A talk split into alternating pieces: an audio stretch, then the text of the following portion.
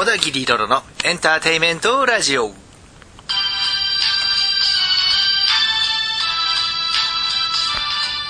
昼間聞いている人はこんにちは。夜聞いている人はこんばんは。小田切ロロです。1週間のご無沙汰。皆さんいかがお過ごしでしたか？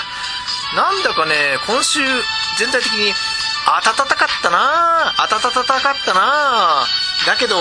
明日明後日とね関東地方なんだか雪積雪大雪だとか言われてるんですけど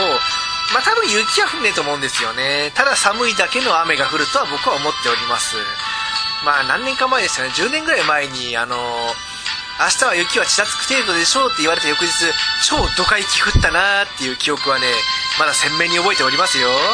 朝出勤する前にね外見たらもう膝の高さぐらいまで雪が積もっててねおまけに私も足跡も何もありゃしない状態でそこから駅に向かうわけですからまあ大変でしたわ。じゃあお便り紹介しましょう。ハンドルネームきまりんさんいつもありがとうございます。皆さんこんにちは。最近の天気がよくわかりません。ほんまですよね。明日とか競馬開催に影響するような天気になったらちょっと困りますもんね。あの特に雪で中止なんてことがちょっと、ね、可能性あるからね。前売りの発売がなくなっちゃうからオッズで判断ができなくなっちゃうっていうね不具合があるわ。先日 JRA の YouTube 公式チャンネルに立東トルセン機種や調教師の登場腰痛予防ストレッチというタイトルがあったので思わず見てしまいましたそれ僕も見ましたわ なぜ今ストレッチ JRA のこのチャンネルの内容は調教動画だったり関係者の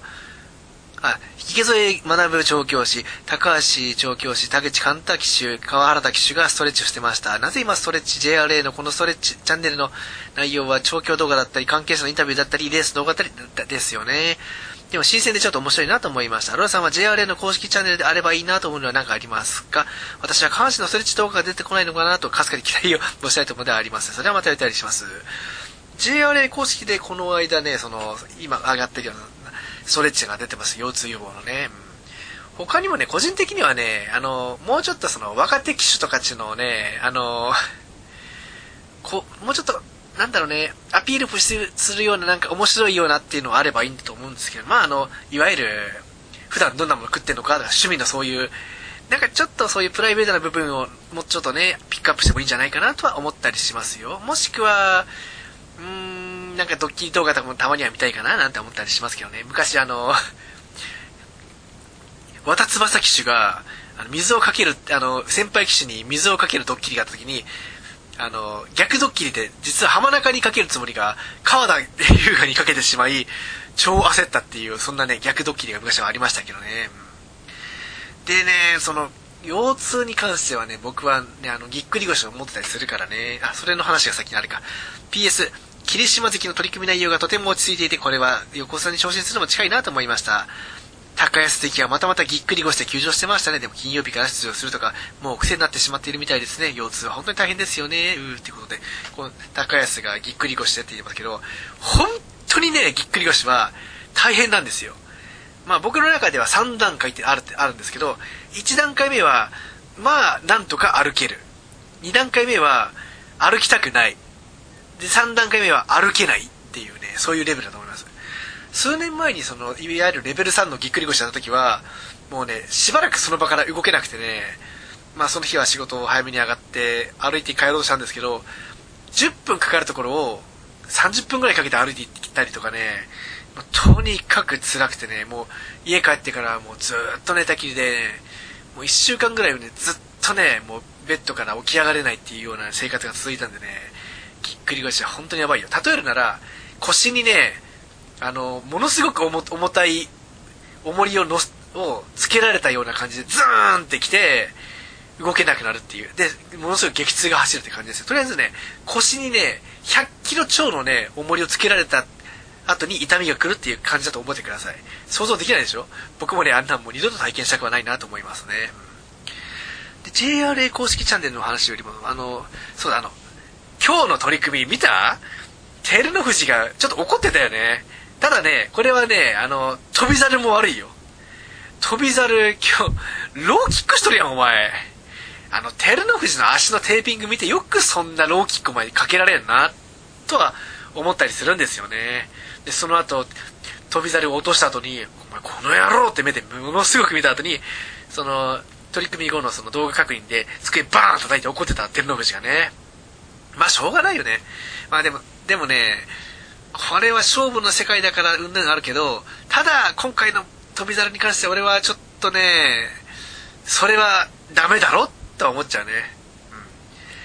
うん。あの、突っ張りは、まああるにしても、ローキックは、ほらあの、食器にでも蹴りはなしよみたいにやってるやん。だからね、相手にね、その、組んでから足をやるっていうのはいいと思いますよ。ただ、あれはどう見てもローキック。しかも、照ノ富士の足ローキックはいかんよ。お前それでもしでも照ノ富士がまた球場なんつったらお前責任取れんかこの野郎とか思っちゃったりはしますよね。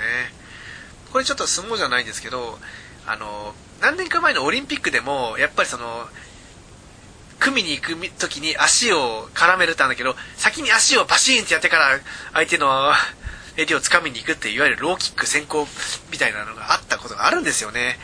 なので、そういう投げを競う競技で、いわゆるローキックという、ローキックなのか足、あの、いわゆる足払いにするのかっていうその境界線？ちょっと難しいと思うんですけどね。うんこれが純粋に格闘技だったら、まあ、それは確かにローキックになるかもしれませんけど、相撲とか柔道でいわゆるローキックになっちゃうっていうのは正直 NG だと思うんですよね。相撲だと、まあ、すぐにそれは反則っていうのはなさそうですけど、柔道なんかではもう即指導とかでもいいと思うんですよね。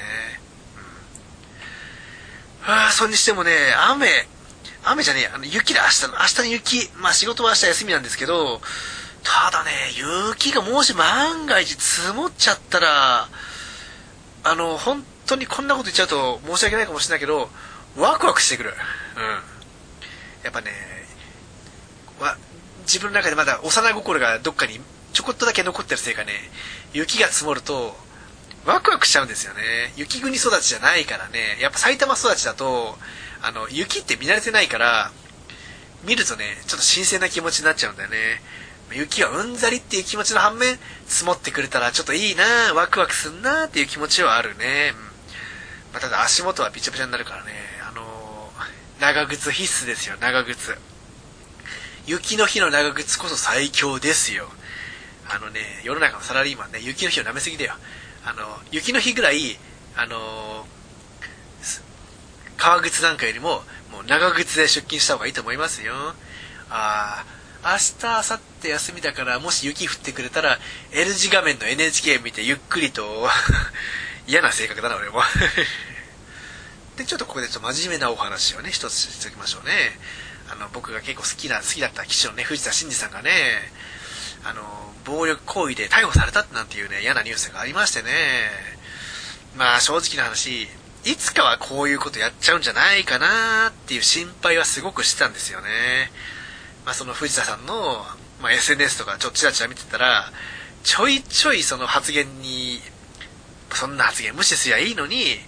突っかかっちゃって炎上っていうことがまあたびたびあるんですよね。うん。だからね、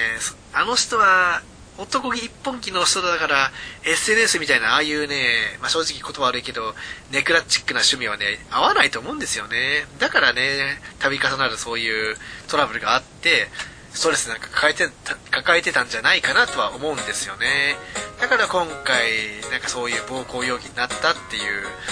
なんか先にも寄ってたらしいからね、うん、まあちょっとね考え方変わっちゃうよね。やっぱ好きだったた引退した騎手とかがそういう事件とか起こしたりするとやっぱりケバファンとしてはショックだからね。まあかつては田原正樹さんなんかもねいろいろやらかしちゃってね今は